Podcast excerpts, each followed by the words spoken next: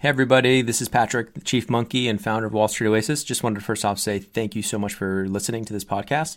Second, want to make sure for any of you in the market for financial modeling training, remind you that Wall Street Oasis does have some incredible financial modeling training courses, including Excel modeling, financial statement through, linking up the three statements, DCF, valuation, M&A, LBO, even more niche courses like 13-week cash flow, venture capital course, real estate modeling, you name it.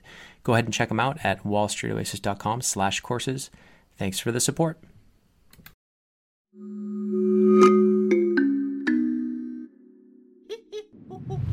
Hello and welcome. I'm Patrick Curtis, your host and Chief Monkey, and this is the Wall Street Oasis podcast. Join me as I talk to some of the community's most successful and inspirational members to gain valuable insight into different career paths and life in general. Let's get to it. In this episode, Tar Heel Monkey shares his path from UNC to BAML. We understand what interested him in finance back when he was in 8th grade, why he didn't get a full-time offer in his first summer, and why he ended up transitioning into private equity after 1.5 years in banking. Enjoy.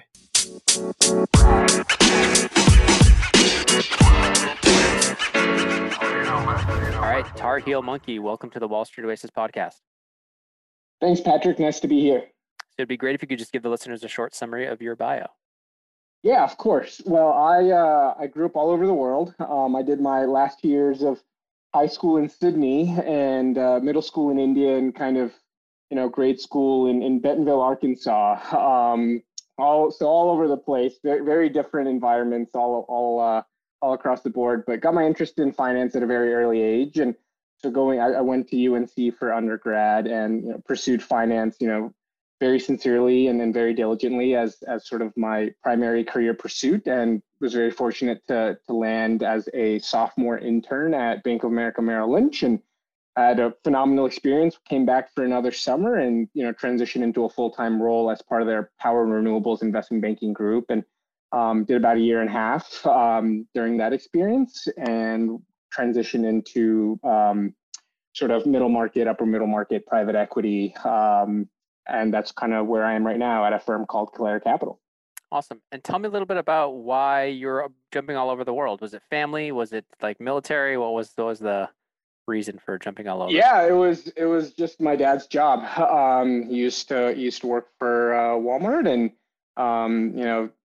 we went to India for that opportunity, and kind of me and my brother got to go to the American Embassy School as part of that experience. It was a sort of top-ranked international school, and it was incredibly eye-opening. We were going to school with kids all over the world, and this was very shocking from a kid who grew up in Bentonville, Arkansas, where the town is 20,000 people, at most. And coming back to Bentonville after that experience was very underwhelming. Not a environment or kind of cultural context that we fit in with anymore, and so we were looking for kind of another international experience, broaden our horizons a little bit more. So that's what drew us to Australia. My dad found a better kind of career opportunity out there, and I went to the German International School in Sydney, Australia, which was also a unique experience. My graduating class was 12 people, including me. So again, just very kind of outlier type of experience, I would describe it as.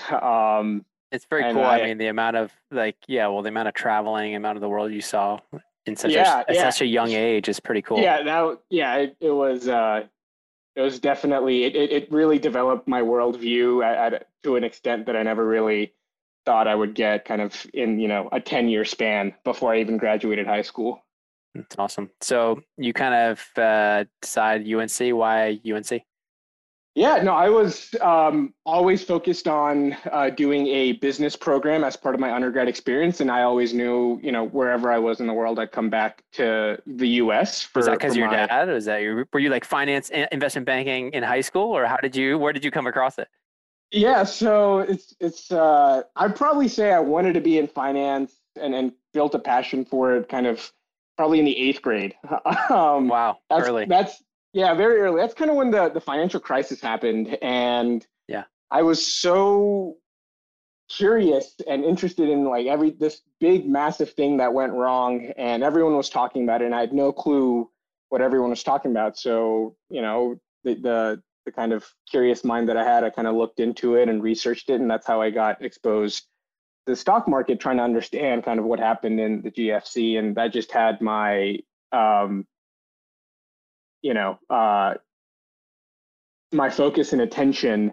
And from a learning standpoint, I, just delved into it very, very deeply all the way through high school. I started reading Bloomberg Business Week, just to be part of that world as much as I could, and, would do kind of the virtual investing games. Yahoo Finance actually had a fantasy finance game for like 2 years that I took part in. That was a lot of fun. They canceled it. It was a fun competition thing. That's awesome. I think just those experiences. But like, did you know, back in 8th grade, were you like, I want to be an investment banker? Back then you were just thinking, oh, this finance thing is interesting. And then as you got through high school, tell me a little bit about, did things kind of morph where you started actually understanding the industry, or did that not happen until you arrived at UNC and they started kind of outlining the? Yeah, absolutely. No, that's a great question. I had no clue what investment banking was, even in high school. What I really wanted to do, what I'd honed in on, was kind of M&A. That's what really had excited me through all of these kind of exploratory activities. And, I had like a kind of job shadow experience in my first 2 years of high school at the kind of legal side of Walmart. And I talked to a couple M&A lawyers, and I was like, I want to do M&A law. And then I talked to a couple more people, and they're like, these lawyers, they don't actually do the deals. They just get stuck with paperwork. And I'm like, that doesn't sound exciting. And so I started asking, well, who's doing the deals? Sounds like you talked to some bankers. Exactly. So it's the bankers who do the deals. And so going into my last 2 years of high school, I got a very informal internship experience at the UBS Bank in Sydney, and, saw the trading floor, and, saw a little bit of investment banking. And I think that experience really solidified, like, hey, this is what I want to do. This is what I really want to dedicate my life to, and build a skill set in. And so that kind of my senior year of high school, I kind of figured out at a very high level what investment banking is, and kind of coming into UNC, having that clarity was. What was your life like as a high school student with a class of 12, kind of having traveled for 2 years? Like, did you party at all? Was it like fun? No. Or was it all just studying and nerd? Like, cause that's who I was, a nerd, like in high school. No, I was the biggest nerd. Okay. Sounds like if you're like at an 8th grader, like delving into the global financial crisis, like you had a different mind, a curious mind, which is good. Absolutely. Absolutely. I didn't, it was definitely tough to relate to, kids who were normal kids, quote unquote. Yeah. And it was we were all very close, kind of as part of that 12-person class. I'm sure, but there were always activities that they were participating in that I didn't necessarily always participate in, kind of outside of school. I was trying to start drinking and stuff, and they're going to parties and stuff like that, and I was kind of more focused on, really getting ahead, and kind of trying to achieve the longer term dream. Why do you think you were driven to be like that? Was it something your dad instilled in you? Was it just genetic? Was it like, because it sounds like your dad was a career guy, chasing these opportunities around the world. Do you think that had an influence on you? Yeah, absolutely. No, it was, I really owe that drive and that kind of tenacity to my parents entirely. They kind of raised me, to have big dreams, and having big dreams is one thing, and then kind of teaching me how to go after them, and I think kind of growing up, they really taught me how to be driven and how to be focused. But how do they do that? I'm curious because I'm a father of 3 young kids. Yeah. How do they do that? Was it more of a hey, just try your best, that's all that matters, or was it no? It was much more deliberate than that. Like, you need to drill on these things. Like, you need to be excellent in math. You need to be excellent in written, oral. It was interesting. I guess they raised me in a way where I was just extremely competitive. So I used to play soccer growing up. Yeah. And I love the game, and I love playing, and winning is always a great feeling. And so I mean, I played forward, and there'd be games where like, hey, I scored a goal. And, you know, I'd come and tell my dad when I got home, like, hey, I scored a goal today. He's like, why didn't you score two? And so that was always the mindset. It's like, why aren't you doing better? No matter how good you're doing, why aren't you doing better? Why aren't you? And it wasn't to kind of put me down. It's like, hey, you can get to the next level, and I'm going to make sure you get there. And so it was always, you know, you got to get one rung higher on the ladder. No, even if you got a 97 on the test, why didn't you get 100? You know, it was. So that sounds kind of exhausting. Like, your dad keeps pushing you and pushing you. Did you feel that way, or did you like the push? You know, I think in the moment it can be like, growing up, it could get maybe a little frustrating. You know, you're kind of, you come and achieve, you know, something, whatever it is, you're proud of something that you did. And then, you know, it doesn't seem to be quite enough for this person that you respect and kind of hold in the highest regard. But looking back at it, I would not have had it any other way. What about brothers and sisters? Were they similar? Do you have any brothers and sisters? Yeah, I have a younger brother, and he is getting to that point where he's a freshman at IU, but he's getting to the point where he's getting really competitive. He's getting to the point where it's not even other people's stand. And I think that was the difference. Me growing up, when I got to a point where the normal standard that other people measured themselves by, like, was not applicable to me. Like, there was I was always holding myself to a much higher standard and always striving for that. And that's what my brothers. Give me an example of that. Yeah. Like, you mean like in high? You mean by high school, like in grades and stuff like that, or something else? In kind of, you know, all aspects. It was always like, I want to do the best that I can, and. You know, let's say, you know, that's a good question. What is a good example? Because, like, I mean, you're talking about soccer, right? And you said, yeah. Oh, he'd come back and be like, so were you like training like an extra 2 hours a week? Were you getting up at 5 a.m. to train? Like, what were you doing to get better? Yeah. Or did you just like try your best and train, but like academics were the main focus? Yeah, academics was always the main focus. So maybe let me. Hard to dive so much into your pre banking career. It fascinates me because your background's unique in terms of like the world travel and all this stuff. Right. Idiosyncratic. So it's different from what I've talked to. So I'm trying to unpack a little bit of like your. No, of course. No, absolutely. Yeah. So in Australia, I was part of the IB program, and as part of that program, I was in like one of the part of our math class. We had to do a real world research project and apply some of the, you know, theory and concepts and lessons that we were learning to kind of a real world problem.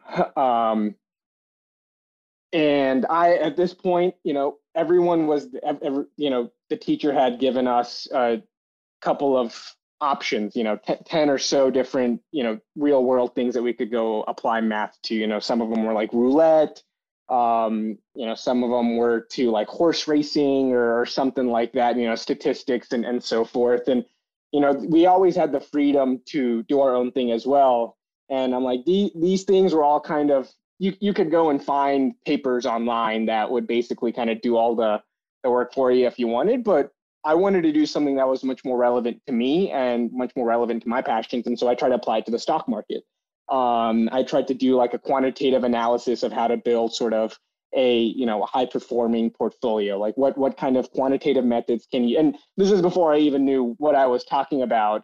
And yeah, this is as a high school student. I didn't really know a lot of the stuff that I was talking about, but you know, it wasn't just enough for me to do what was required. I wanted to do kind of above and beyond what other kids were kind of maybe thinking about or you know, thought capable of. And I went and talked. I tried to make connections to real world like finance professionals to kind of get good guidance on something like this. And you know, I didn't get a good grade on the project, by the way, at all. But I probably spent a cumulative like 150 hours, you know, across like 2 to 3 weeks, like putting this together, just because I had so much dedication for it, because I wanted to learn. And that was all that was the only thing that was relevant to me. What the grade is important, but I also wanted to make sure that, hey, I was doing something I was really excited about and I was learning about it and I was getting better at it. And it was at a level that other people were not doing. It was different. It was differentiated. For sure. So tell me a little bit about like why UNC, obviously strong finance program, right? Exactly. Yeah. Was that just it, or like did you apply elsewhere and you felt like that was the best shot at getting into finance?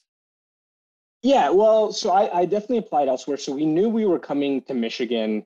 My dad had found another job in Michigan as we all kind of transitioned stateside. And so, you know, University of Michigan was definitely a top choice to kind of get that in-state tuition. And Ross School of Business also has a very high name, sure. But unfortunately got waitlisted there. And okay. UNC was, you know, I'd applied to a lot of the Ivy League schools. I applied to 15 schools, got waitlisted at 2 and rejected from all the others, all in the same day, which was which was totally a slap in the face. Because I spent like all my high school career kind of cheating for the Ivies. But did you feel like there was a little bit of shock? And what do you, looking back now with a little bit more wisdom at like your applications and knowing kind of the game a little bit, do you feel like there was a piece missing there?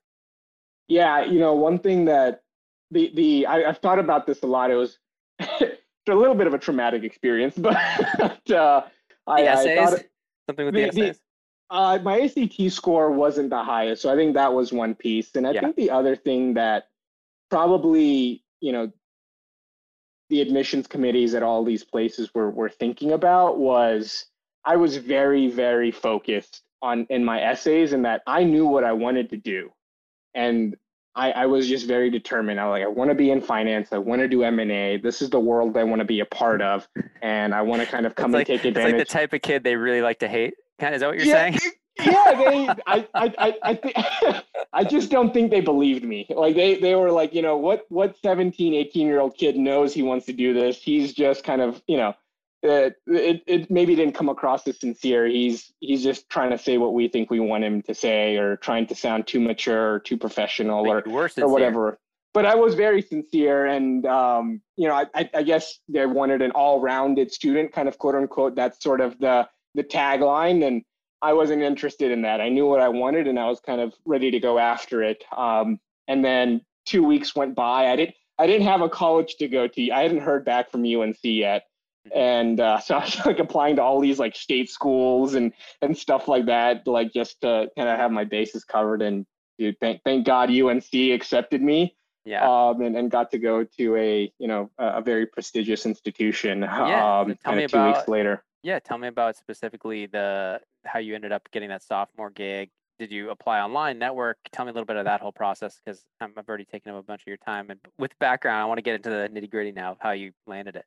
You obviously had, like, you knew early on. Do you feel like that was a huge advantage, just knowing you wanted a banking? Right? Yeah, that I think that, like, I'm not smarter than the next person. I don't have, you know, more connections than the next person. Like, the only advantage I had coming into college is I knew exactly where I wanted to be. I knew what classes I wanted to take. I had researched what professors I wanted to get close to and learn from. Mm-hmm. And like literally week one, I went to the corporate finance professor's office. His door was locked and he was on a phone call. I waited outside his office for probably four and a half hours just to get 5 minutes with the guy to tell him I wanted to maybe sit into his class and be part of the student-run fund, which he was overseeing.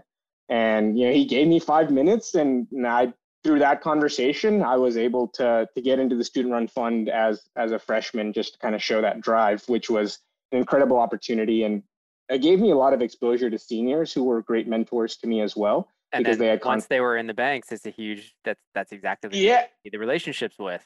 Exactly. Yeah, no, that was huge, because they helped me connect to people, you know, in the banks. And then also there were two seniors in particular who were incredibly pivotal to helping me prepare for those interviews, teaching me how to network. I was a freshman going to all sorts of job fairs and networking events, just looking for some opportunities that someone would, you know, be ready to give me. And no one would give a freshman, you know, the time of day, right? Like they're not hiring freshmen for internships. But I failed in a lot of those like networking events. You know, I didn't know how to behave or to portray myself. But because I did it at such an early point in the college career, I was able to learn from those mistakes and be much more effective. You're more polished this sophomore. More polished, yeah, definitely. Yeah. And I think that was like a huge advantage as well, like relative to other kids. I just knew what I made mistakes early and could capitalize on them when it actually counted. So tell me, when did it count, and how did you start applying? Was there any sort of online thing going on for sophomore internships, or how did you even land? Yeah, it's funny. There was one of the two seniors I talk about. He connected me to an analyst at Morgan Stanley, and it was like a first round interview, and he prepared me exactly for the technical answers that were going to be asked, like word for word. Yeah. And I go into this interview and I'm nervous. And it was a phone call. And so I've got like papers of answers just like thrown across my dorm room, like ready to flip to any single one. Yeah, exactly. And one sec. I was over prepared for this call. And it's not that I didn't get the answers right. It's like, it didn't sound like I knew what I was talking about. Like it didn't seem that I was confident in the answers I was giving. And I didn't get kind of moved on to the next round. So the senior kind of comes up and he's like, dude, I literally gave you the interview word for word. Like, if you're not serious about this, I'm not going to help you. And like, that's kind of when I kicked it into gear. And this was as a second year student. Yeah. So like you were kind of like, he gave you basically told you what they were going to ask you as technical questions, like what type of evaluation, or DC. Right. Right. You still kind of fumbled through it because you didn't really understand. You hadn't drilled enough. That's exactly right. And it was a good wake up call. And I was applying to these things as a junior, but only in my second year of college. I had a year and a half of college already finished coming into UNC. And so I was applying to these things as a junior with the intention of graduating early. And kind of after that experience, there was a coffee chat with Bank of America. And there was a guy in leverage finance who, for whatever reason, took a liking to me. And he was kind of like a white knight. Like he really like pushed me through the process, helped me make some really good connections. Tell me about that. You mean just from the coffee chat, like you sitting around and with a group of other eager beavers kind of huddling around him? He liked you? No. So it was like a one-on-one thing. How did you get the one-on-one? We had like sign up, a UNC like portal, and you would like apply, and then like you send your resume in, and they select X amount of kids to kind of join these kind of coffee chats. And yeah, it was a great opportunity, and Bank of America was hosting it, and you get like 10-15 minutes with kind of a banker from Bank of America, and it's like a networking call, but you get sort of one-on-one attention. And so who was this guy or gal? Was it an associate, an analyst? Yeah, he was in LevFin, you said, but associate level, you think, or VP? Yeah, I think he was a VP. He was a VP at the time. Yeah. Why do you think he liked you? I think it was really just like my determination, tenacity, and drive. Like it was. I was always. But how did you show that? Like, you don't want to come across as a hardo too, right? It was. It was all about the attitude of learning. I think that is the key when you're having these conversations. Is you're exactly right. You don't want to come across as a know-it-all or like a try hard or trying to brown nose these people. It's you're doing a job that I want to be good at, and I just really want to learn how to be good at it.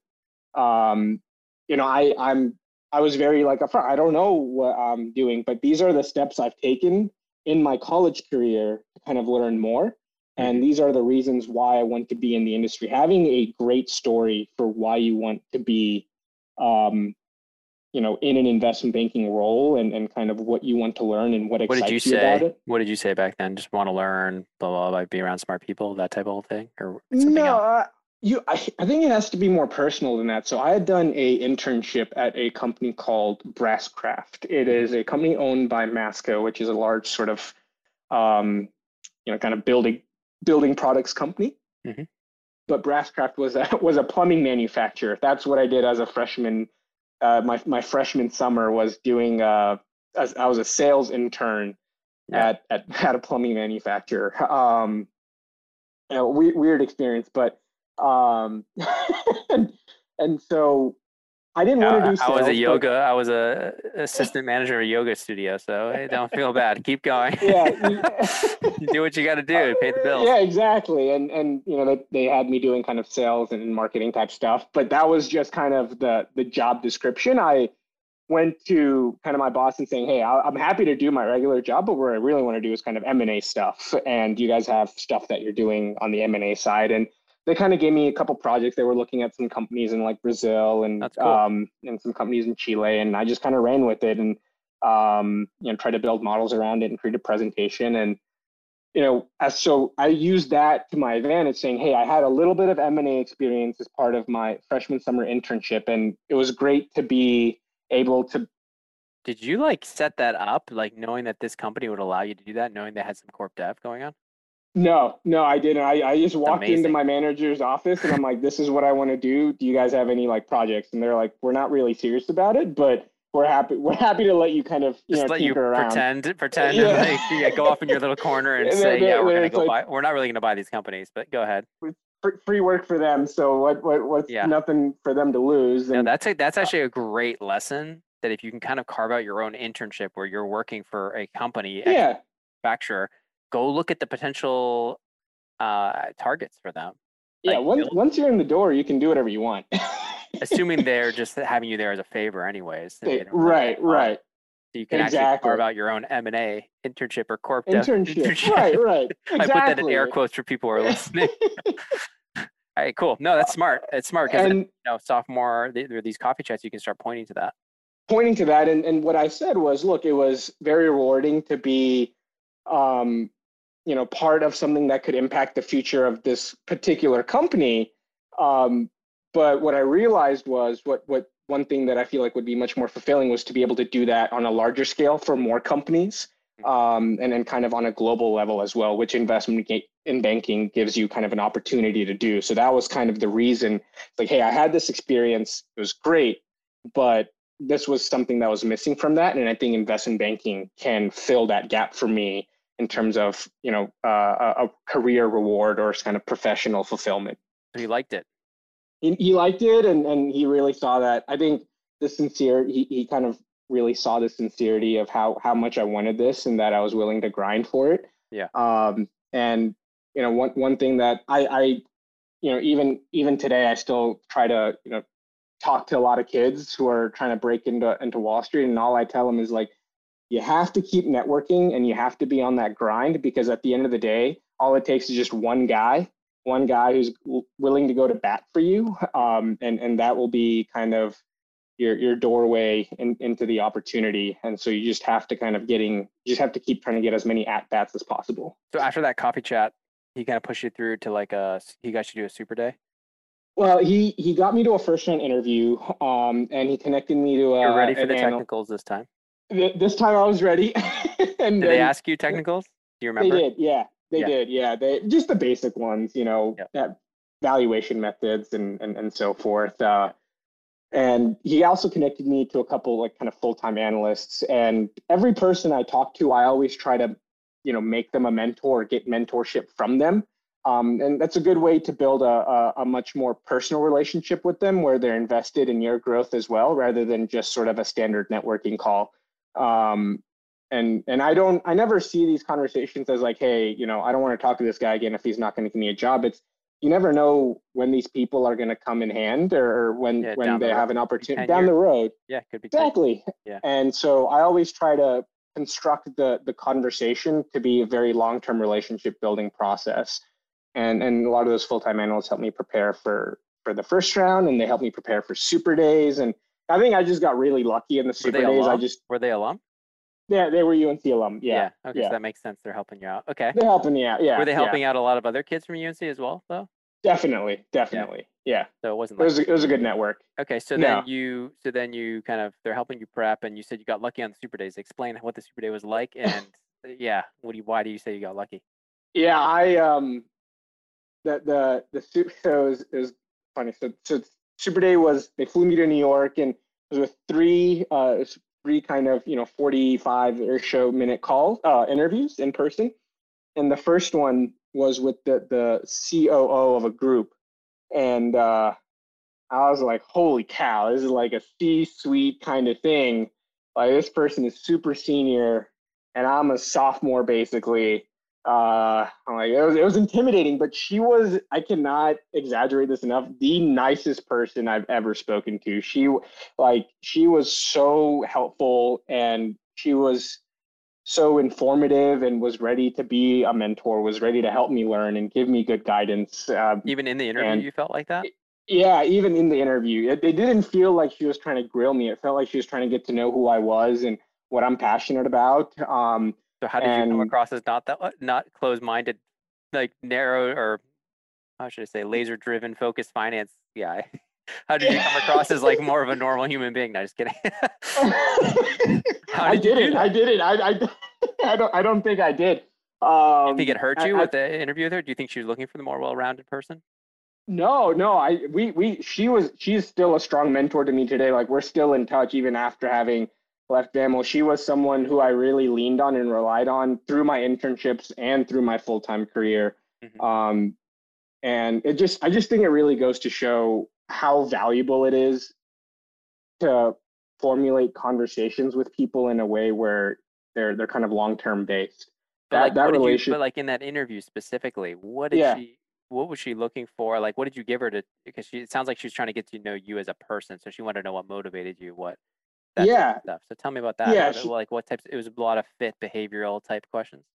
Yeah, she was like, kind of, what are you passionate about? Kind of outside of finance, and to that I answered, yes, I'm very kind of driven professionally, but at the same time, like, my ultimate goal, like, I will not be satisfied or content in my job if I'm not able to continuously guide other students or guide other people into their dreams and passions. That's always been my underlying life goal, is to help people, become better than they think possible. And so I kind of told her about that, and kind of my association with the Finance Society at UNC and all of the things I was doing there to kind of help educate kids for kind of careers in Wall Street, whether it was financial modeling workshops or running, investing competitions or networking seminars and stuff like that. And kind of doing, like, I created a mentorship program as part of the Finance Society. So talking about those kinds of things, yeah, I think really, really spoke to her. And, at the very end of the conversation, I said, look, I really want to be like you.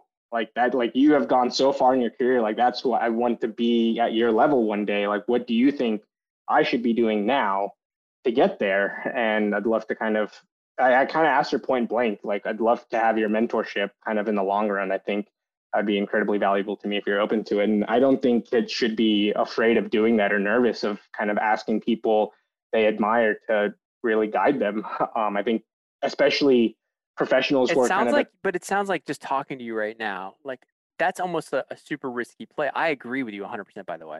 I think the direct, like, genuine, like, eye contact, I'd love for you to guide me, like, long run, like, just having that humble, like, genuine delivery.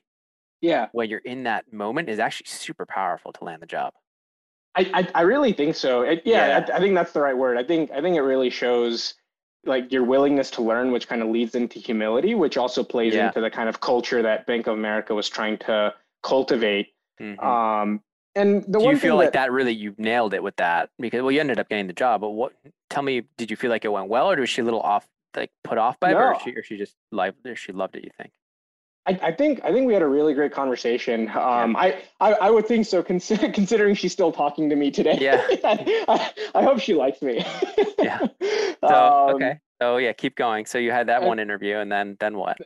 And then I got very lucky with the second one. He was a managing director from UNC in the Left Fin Group. So that was just, could not have asked for a better opportunity there. And that was a pretty, standard interview, like, very behavioral, very fit based. The one question that he asked me, and the answer that I was the most proudest of, was, said, what's your favorite class? And, like, that's such a tough, like, question to answer, but I feel like because I was so determined for finance, I felt like I had a good answer for that. I said, the ones I'm not registered for, those are my favorite classes, because what I did in school is I would skip the classes that I was actually supposed to attend that I had on my schedule. And I would go to the business school and sit into high level finance, like investment classes, like MBA classes, just to learn. And I would talk to the professors and be like, look, I'm not in your class. I just want to learn. This is what I came to college for, is to learn these things. And I want to learn them as fast as I can. I would do the homeworks. I would take the midterms for no credit. And I would do like relatively, I could have done better in the classes I was registered for, but I was like, hey man, I'm paying a ton of money to learn. I'd rather not sit into like English 101. I'd rather go sit into kind of investments. And I thought that was like, he found that to be a pretty unique answer, and kind of just showed that I really wanted this. So did you not party at all in college? Just you're taking like double course load? Yeah, literally. No. You're just like, is this realistic advice I should be giving my listeners? Can everyone work as hard as you? I mean, look. You were already doing 80-hour, 100-hour weeks, it sounds like, in college. If you have the passion for it, if you really want it, then it's not going to feel like hard work. It's just going to feel like this is what you enjoy doing. Really interested in it. So you sitting in classes, doing the midterms, doing all the extra work. You know, you'd probably quickly go through your English, you write your essays as fast as possible, and then exactly. No, Saturday night we had what's called a capital markets lab, and there was a point in time where I was learning how to do like three-statement modeling. So like most Saturday nights, I was in there till like 3 a.m. like in this like big building all by myself, like just like figuring out why the balance sheet isn't balancing. Like that's what I was doing for like a whole semester. So tell me a little bit about like social life though. Like, did you feel like you were missing out at all? Yeah, I mean, I definitely was. Like looking back, especially now that you've been out of school for, you know, what, 3.5, 4 years almost? Yeah, that's about right. I got very lucky with my, I did random roommates as a freshman. And I got very lucky with the guys I was rooming with. They were all weird and quirky, just like me. They weren't partiers. You know, they had no intention of kind of being part of like the Greek life and so forth. And so we all just hung out together, and that was like very, we built really close relationships through that. And so I don't think I missed out on building great relationships and missed out on building really good friends that I connect well with. They were all like nerds and weirdos just like me. So I felt like we got along. And, you know, I was okay not being associated with kind of the partying kind of lifestyle. And it's totally like, you know, you were having fun. You were doing what you wanted to do. That's it was very much a conscious decision. Like, yes, it would feel like pressure to do what you were doing. No. It was like a pure drive, like a pure curiosity, and like you're spending the time you wanted to spend. So, you know, more power to you. That's awesome. Exactly. Yeah. So, okay, so you have this COO. You kind of do the hard sell at the end, like the connection. You have a great answer for the UNC, like basically showing him through like what you're doing, explaining to him like, well, it's not the courses I'm registered for, it's all these other extra coursework I'm doing. The guy's probably like, whoa, this kid's like serious. right. So two really strong ones. So how about that third interview? The third interview was interesting. I actually can't recall how that actually went. It's a little bit of a blur, but I do remember coming out of that interview like feeling a little iffy about it. I didn't feel like as strong as I did on the other interviews. But I think that was just, you know, you're always just nervous going into interviews, and then you never feel like the interview went as well as you think. So I think it was really just a function of that. But I got the offer. Which I was thrilled about. It was 8 years of work, eight years of kind of determination, culminating to that one moment, which is great. You must have felt incredible. It was great. So like going into the summer, you were just ready, gung-ho, ready to work, do whatever. You know. And was it brutal hours? Was it tough with that sophomore summer? Yeah, you know, it's the one advice I have for any interns going into an internship is just to relax. That was yes, my drive and tenacity got me to that stage, but it actually backfired on me on the job. Once you're on the job, like you really want to relax and be much more easygoing, and you want to internalize that urgency, and you want to internalize that excitement. And kind of make it shine in your work product. I think I initially, and it's really just a question of maturity. I just didn't have the experience and time that I needed, but you were like, I was, but yeah. You couldn't even drink yet. Exactly. It was, yeah. You know, it was like I was at Disney World. Like I was just too happy. Like I was grinning ear to ear at like 8:30 in the morning and 2 a.m. at night. And people were like, yo, this kid it's too much. You know, that was my midsummer review, was like, you're too overwhelming. And you need to dial it back.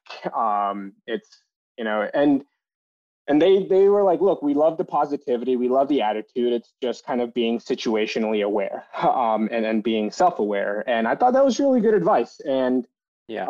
Like if there's an analyst that like hates his life, you shouldn't be like bouncing around, smiling around. Yeah, exactly. Yeah, exactly right. That's what it was. And look, it was really good advice, and I really tried to. Well, you ended up getting a return offer for junior summer. Well, so that was the thing. So that's the time what happened. So I was competing for a full-time offer that first summer. Oh, really? Okay. Yeah. Because I was telling you I was a. Oh, that's right. You were a junior. Yeah, you were only doing 3.5 years or whatever. And so that I didn't get a full-time offer. They kind of put me on the wait list. Ooh. And you think because of that overeagerness. Well, it was a little bit of that. They said that I improved a ton, and the second half of the internship, I was really able to take that feedback and really improve on it. Mm-hmm. But that summer was a little unfortunate. I think it was across the street. Like no one hired like a high percentage of interns. Like my group only gave like 40% offers. Oh wow. That year, and I think it was kind of like Morgan Stanley. I don't think even hired like a single UNC intern that summer. So I think it was just across the street. Was it like a deep depression for you? It was sad. It was definitely sad. It was very disappointing, but I think I had dealt with failure enough to that point where, you know, I knew how to kind of process it and kind of run with it. But look, what I told them is like, hey, I understand. They said like, look, we really want you. There just isn't enough headcount, and we have to put you kind of on the wait list. And the kind of person in charge of that was really fighting with HR to kind of open up, you know, one or two additional spots for me.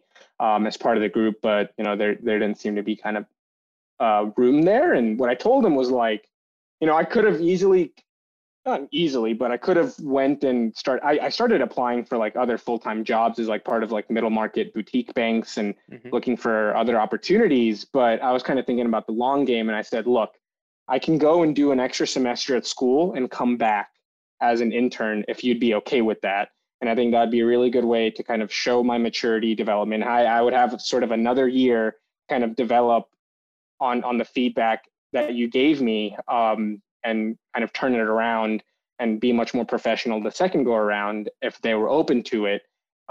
Because from their perspective, it just one less intern that they have to worry about hiring. Yeah, for sure. Smart pitch. And so that was like a really good pivot for me. So they weren't able to open up one spot, so they immediately gave me a return internship offer. And I wasn't losing anything by extending my career, my college career by a semester. I was still graduating early, like I had always planned. Instead of 2.5 years, I graduated in 3 years. Like not a big deal. And so I came back for a second internship and did very well in that internship. And wait a second, you were going to graduate in 2.5 years, plus you're taking a bunch of courses outside of your normal course load. Yeah. So tell me, how many hours a week were you in classes and how many hours a week? So it sounds like you were doing about 80 hours schoolwork a week. Yeah, I don't know if I was doing like double the class load. I think every semester I would pick, you know, one or two classes that I really wanted to go sit into and learn that weren't part of this crazy. Yeah, so I would like pick one or two. There was that's fine. Yeah. I get it. We don't have to harp on it. So okay, so you're basically you come back, you do another summer. When you said like you really took it to heart, this feedback, be more professional. Were you being like super immature that first year? Like was it a party thing? Like where like you were inappropriate, like going out with the group? You didn't know how. Oh no, nothing like that. It was just more like overeager beaver kind of stuff. Yeah, just like how to conduct yourself in the office. Can you give an example? Because there might be other kids listening that they don't really understand what you mean by that. Yeah. I think I get it, but yeah, any example of like where they were like, what were you doing here or something like that? Yeah, it was really just like how I presented myself. I guess like the intensity and the drive and the desire should come across in your work product. It should be in the quality of your work. It shouldn't be in an outward, like, I think I was communicating it too much. That like, this is like, I love this. This is where I want to be. Got it. Or got like, it. You know, like I'm having like such a good time. Like I think I was verbalizing it. You were verbalizing. Exactly. You were getting on people's nerves from like this kid. He like won't stop talking about how much he loves this job. And there's guys like that are like dropping out, burning out. Hate it. Yeah. Exactly. And they're like, I can't stand this kid. I don't want to be around him or whatever. Like he won't shut up about how much he loves banking or whatever. So I got it. Okay. So that's actually a really important point to people who like, do find themselves in your seat, who really know that they really love it. It's almost like the curse of the 4.0. It can hurt you. Yeah. If it's extreme. If it's not coupled with like a more friendly personality, if you come across as a robot with a 4.0, it can hurt you. Right. No, yeah. So it was like, you know, you're super friendly guy and like you work really hard, but this is like the one, it's like, it was like a soft skills issue. Helpful. No, that's really helpful because that's important for people to hear. Cause there could be people who are going into this like gung-ho, they're like going to have a grin, a shit eating grin at 4 a.m, you know, like. And like, it was like in my emails were like too positive, like overly positive. And it's like, it kind of comes back like, exclamation point on like everything. It's kind of comes back to like me applying to colleges. Like they just didn't believe that I loved it that much. That's interesting, like, man. They called when I was called back for the second internship, they were like, yeah, like this kid actually just loves it that much. And so I think kid just actually loves it. So they actually get a full-time offer. They're like, we have a workhorse coming. Exactly. And then I graduated in 3 years and then I started early. I started 6 months earlier than my class. Not like let's take 6 months to go travel. Nothing like that. You had traveled enough and you're early. Yeah, traveled enough, was ready to start working and then move forward in my career. And so started early. So hungry to go all the time to go. No, man. Yeah, and are you still like that now that you're in PE? Are you still like that? Yeah, I'm still like that. Okay. You're different. Yeah. Yeah, definitely different. I'm never satisfied. I always want more, and I always kind of want it now. In what sense? Like, what's driving you? Is it the money? Is it the feeling of? Well, I mean, it's easy to say no. No one knows who you are. So, like, but is it the money? Yeah. Is it the feeling of like learning and like you want to just accelerate faster? Is there some sort of deep-seated like feeling of like I need to do this because to prove like to my family what's going on? Oh yeah. No, it's. You think it's like something under like? Have you thought about that? Have you stepped back and be like, why am I so much more? I know you said you set levels and bars for yourself that are not normal for other people, and so I get that. But there's a lot of hardworking people on Wall Street, and even next to them, it sounds like you were extreme. Yeah, it's definitely not the money. I always told people I'll do this job for free, like just cover my rent. I'm not paid to work the same number of hours, and I still work just as hard. It's just. Like it's not about the money. It's not about the titles or the promotion. Like there's no like family pressure or anything like that. Like I have said, you know, this is the career and this is the passion that I have realized and want to dedicate myself to. And so I want to do everything that I possibly can to be the best I can at that. I mean, and then you ended up at BAML for 3 years. 1.5 full time. Oh, sorry, that's right. 1.5. So 1.5 full time. So tell me about like if it's something you love so much, you started early. Why leave after 1.5 years before the 2-year commitment's over? Yeah, definitely. So I always, you know, everyone was kind of. And I always tell this to like other people I speak to who are kind of starting banking is, don't get caught in the rat race. Everyone thinks about banking as a stepping stone to PE. You know, they do the 2 years of banking and they start recruiting a month of starting their banking full-time job for PE. And they've got many kids have locked up, you know, PE offers before their first 6 months are even done in banking. And they don't even know what the job is yet. And I don't think that does justice to the job and to your learning experience because you've kind of written off the job before you even started it. And you just don't, like, you should make that decision for yourself. A lot of kids think PE is the more prestigious career, or there's more money in it, and so forth. And that, I was never about that. I always wanted to make decisions for myself and on my own terms. And so I wanted to make sure I gave banking its full due. I did it, very diligently without even thinking about recruiting for a whole year. And then after a year, I kind of reflected. I'm like, what do I like about this job? What I not like about this job? And what was that? What did you not like? Yeah, so I think for someone who wants more and always wants more, I think at a certain point you feel like you want more responsibility, and sometimes you may not be able to get it, or you want to be, take a little bit more independence in certain projects, or, get some. And it wasn't like, hey, I wanted to be treated like an associate, like I wanted to be an associate. I just wanted, an opportunity here or there to kind of act as an associate. Mm-hmm. Or kind of have the associate hat on and kind of learn those skills. So you should have been at a middle market. You should have been in a smaller place where they were like desperate for somebody to step up. Right. And but my, anyways, my whole thing. Yeah, sorry, but yeah, go ahead. Oh, sorry. My whole thought process was like, try to maybe, like work at the sort of associate level in certain projects, and then that would kind of put you in good position to get the promotion. And, it's a very structured environment. And so things there, obviously there's a hierarchy to it. There's kind of a chain of command, and you kind of stick to that. And that's kind of, a good, efficient way to kind of run deals. And so that was one thing that I was like, in my next role, I really want to have an opportunity where I'm kind of, it's more entrepreneurial in the sense that they want me to be a critical thinker. They want me to take a view. I kind of own the model. I own the analysis. And, I always, my initial interest and spark in finance really came from the investing side of things. I liked creating a thesis. I liked doing the research. I liked, putting money behind it and seeing if you were right? There was kind of a meritocracy to it. Mm-hmm. And it was a little bit more academic in nature. You're trying to discover the right answer.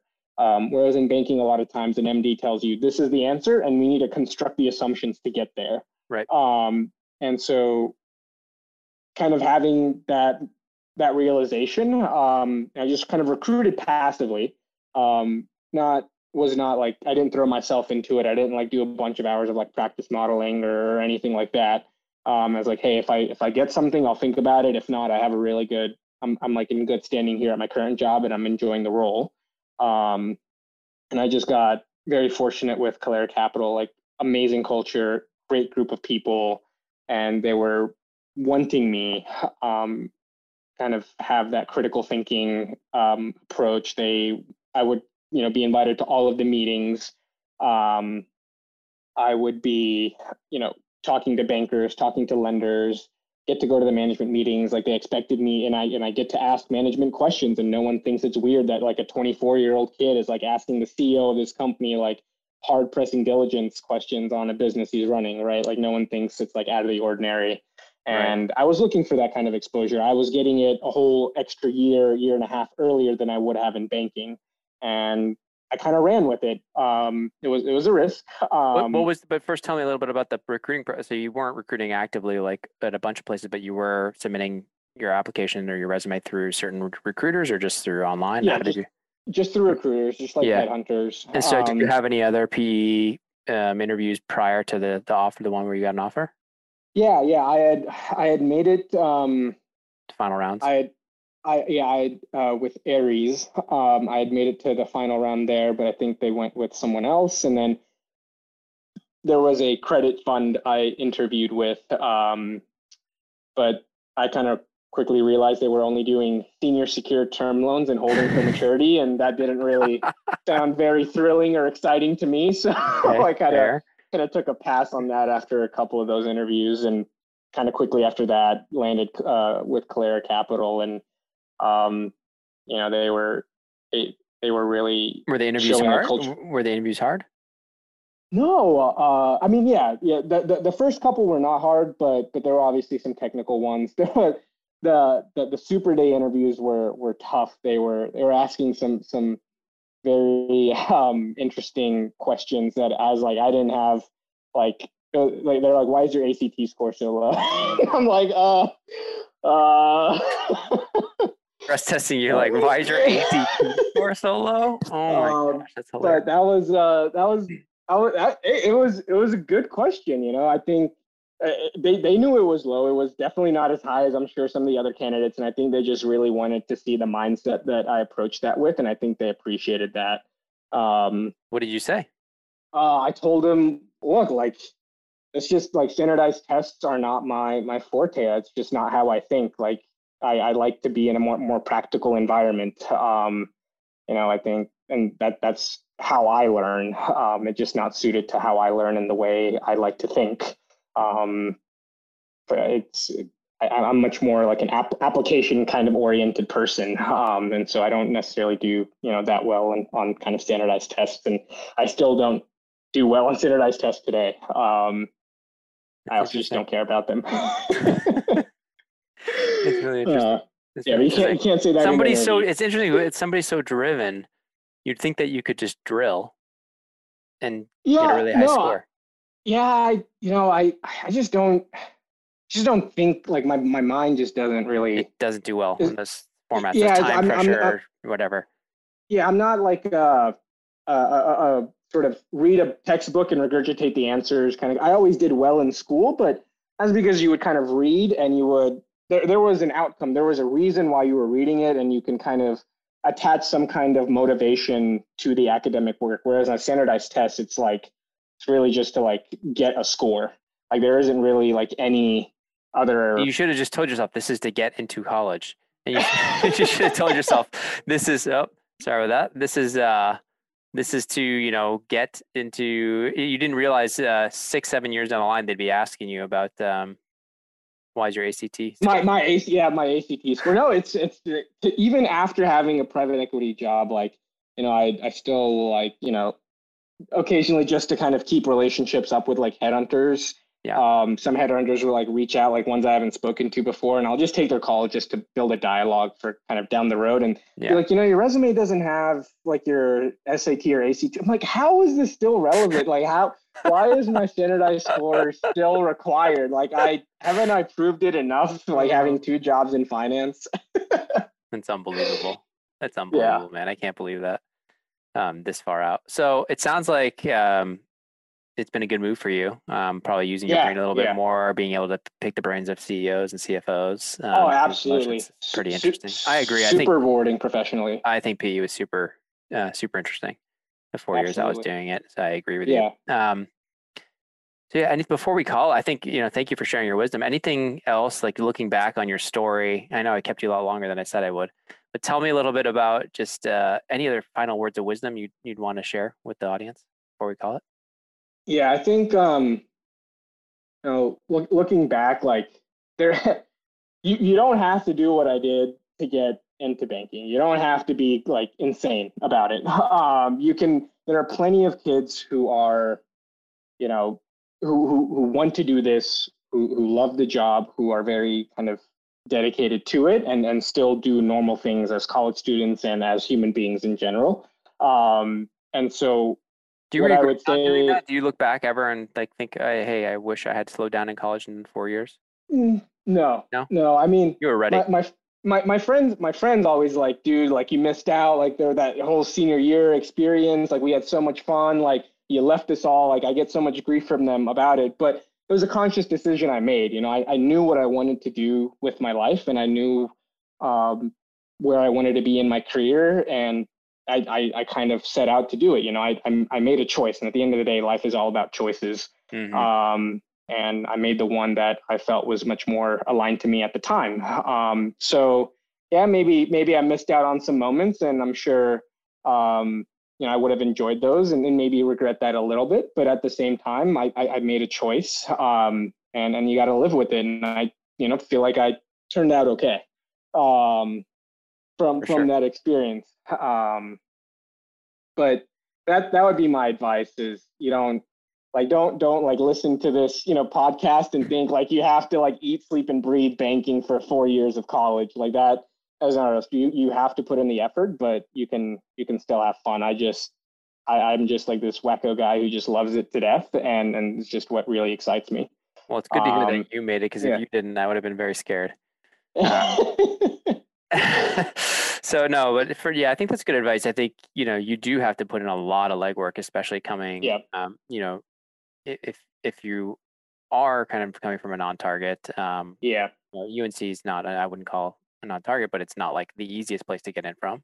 Right.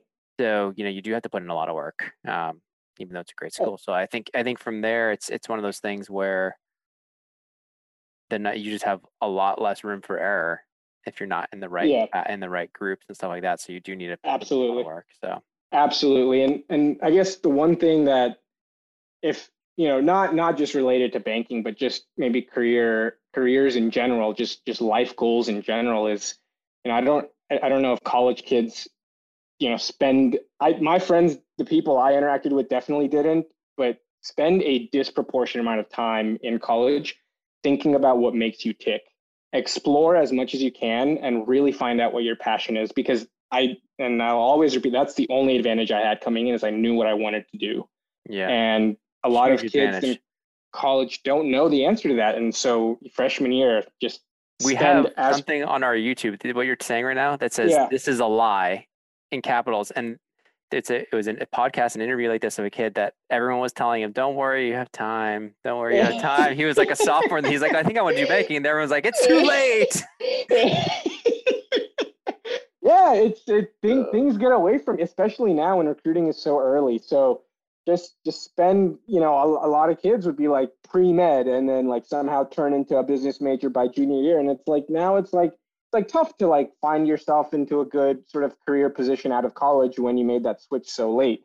Yeah, you can still get there. I mean, you can still do a couple jumps. It's not impossible. Nothing's impossible. Even when you graduate, if you don't end up at the firm you want, you can still lateral. You can still keep networking and end up where you want to end up. And that was also very encouraging. There's a lot of people in my group who like came from accounting backgrounds or consulting backgrounds. They just had to take one extra step than you would have otherwise, but they still made it. Exactly. Well, listen. Tar Heel Monkey, thanks so much for taking the time. Thanks so much, Patrick, really appreciate it, and happy to chat anytime, and anyone is more than welcome to reach out. Always happy to chat about any of these things. And thanks to you, my listeners at Wall Street Oasis. If you have any suggestions whatsoever, please don't hesitate to send them my way, Patrick at wallstreetoasis.com. Until next time.